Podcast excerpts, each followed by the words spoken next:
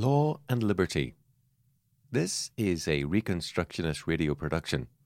Please visit chalcedon.edu to download this book or purchase a physical copy. Law and Liberty.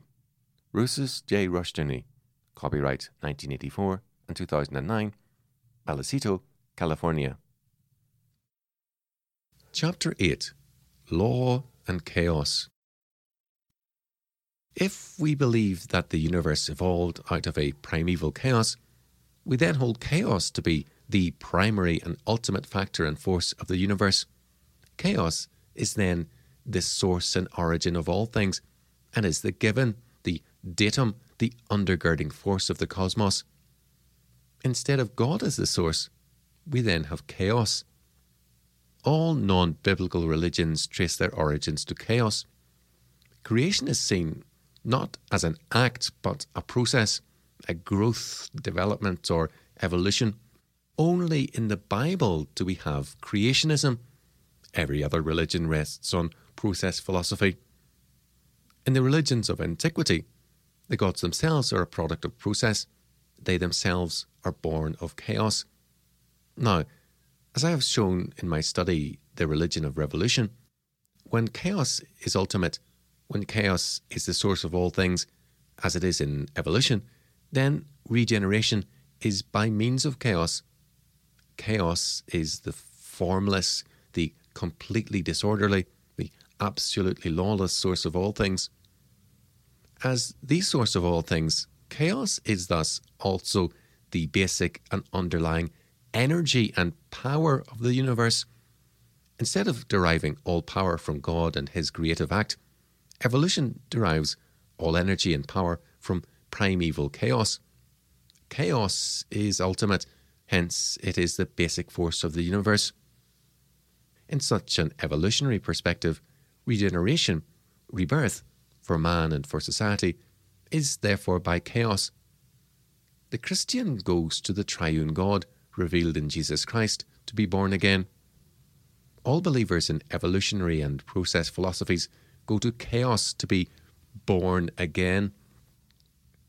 As a result, in all paganisms, the basic religious rite or festival was a ritual of chaos, of which the Roman Saturnalia was one form.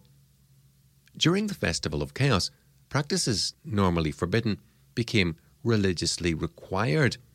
Incest, adultery, all forms of perversion, all forms of lawlessness became mandatory and necessary and were practiced by all. It was the belief in being born again by means of chaos.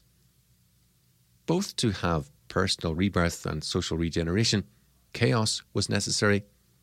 Evolution is a modern form of the cults of chaos, and the publication of Darwin's Origin of Species was hailed with delight by Marx and Engels.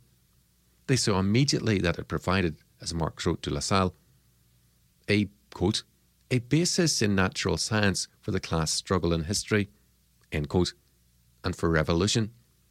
For communism, social regeneration is by means of chaos. Even when a country is taken over peacefully, revolution must be applied to it from above. Revolution is planned chaos as regeneration. It is a religious principle. Both evolution and Marxism are modern forms of the ancient cults of chaos. Now, biblical faith is in creationism. Not chaos, but God is ultimate. God has created all things, sustains all things, and only God can recreate all things. Regeneration is by God's grace through the atonement of Jesus Christ. Grace does not set aside the law, it fulfills and establishes the law as St. Paul declared in Romans 3:31, quote, "Do we then make void the law through faith? God forbid. Yea, we establish the law." End quote. The purpose of the law is life. As St. Paul said, it, quote, was ordained to life, end quote, but because of sin, quote, I found to be unto death, end quote, Romans 7.10. In itself, according to Paul, quote, the law is holy, and the commandment holy, and just, and good. End quote. Romans 7 12. Quote, For we know that the law is spiritual, but I am carnal, sold under sin. End quote. Romans 7 14. Man in Christ dies to the law as an indictment, a sentence of death, which Christ assumed for us. Man lives in Christ, not to despise God's law, but now to abide by it through the grace of God. Grace is the believer's life, and law its condition.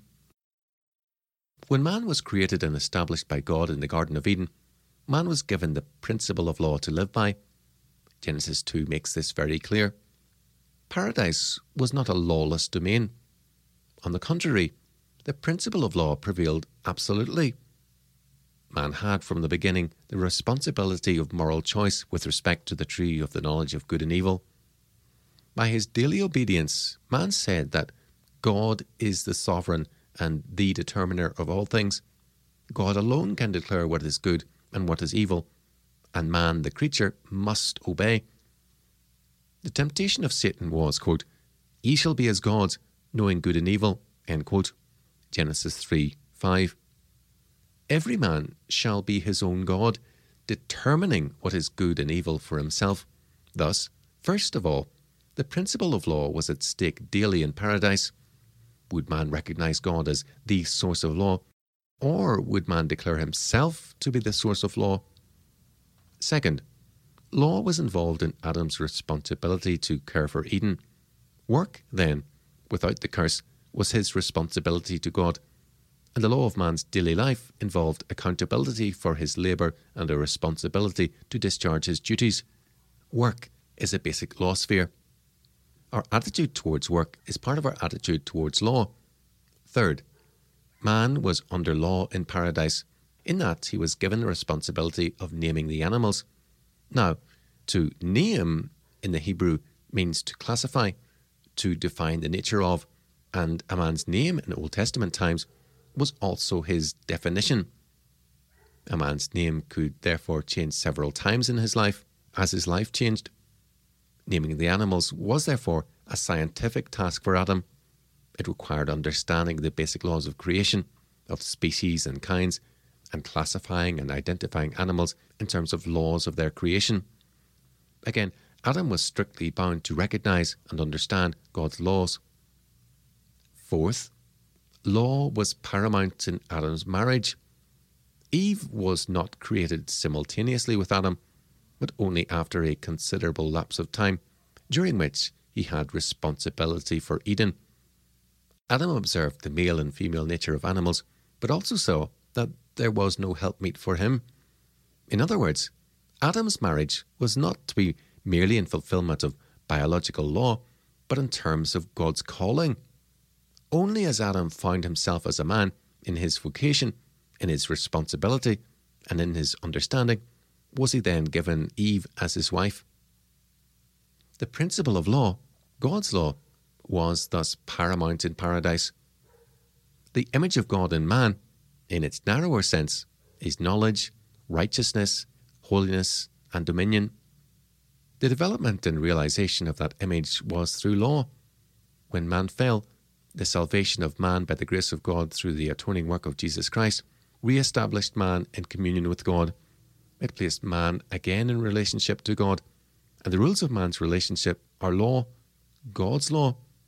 As St. Paul said, quote, For this ye know that no whoremonger, nor unclean person, nor covetous man, who is an idolater, hath any inheritance in the kingdom of Christ and of God. End quote. Ephesians 5 5. We are not saved to despise the law, but we are saved to keep the law as the righteousness of God. Now, the essence of any evolutionary perspective is its concept of change and development out of chaos. Thus, it both emphasizes chaos as the ultimate power and change as the constant factor. If chaos is ultimate, then revolution is a necessary form of social regeneration.